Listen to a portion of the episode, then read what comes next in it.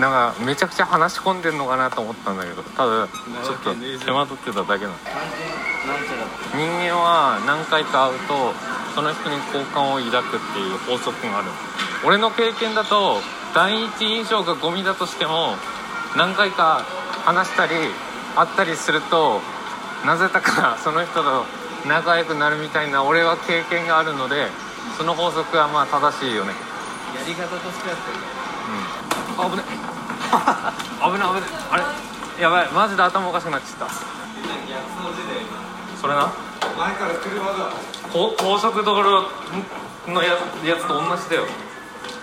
東京はこっちだったから。前から車が酒井が口笛弾いてんのかと思った今の。あそうだそうだそうだ。あれああれダイヤダイヤだね。あ俺だあの鏡で反射して映ってたのこれ何寿司？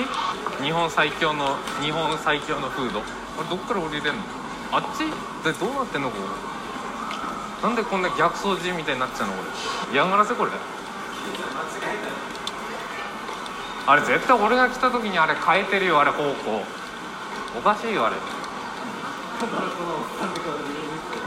誰が？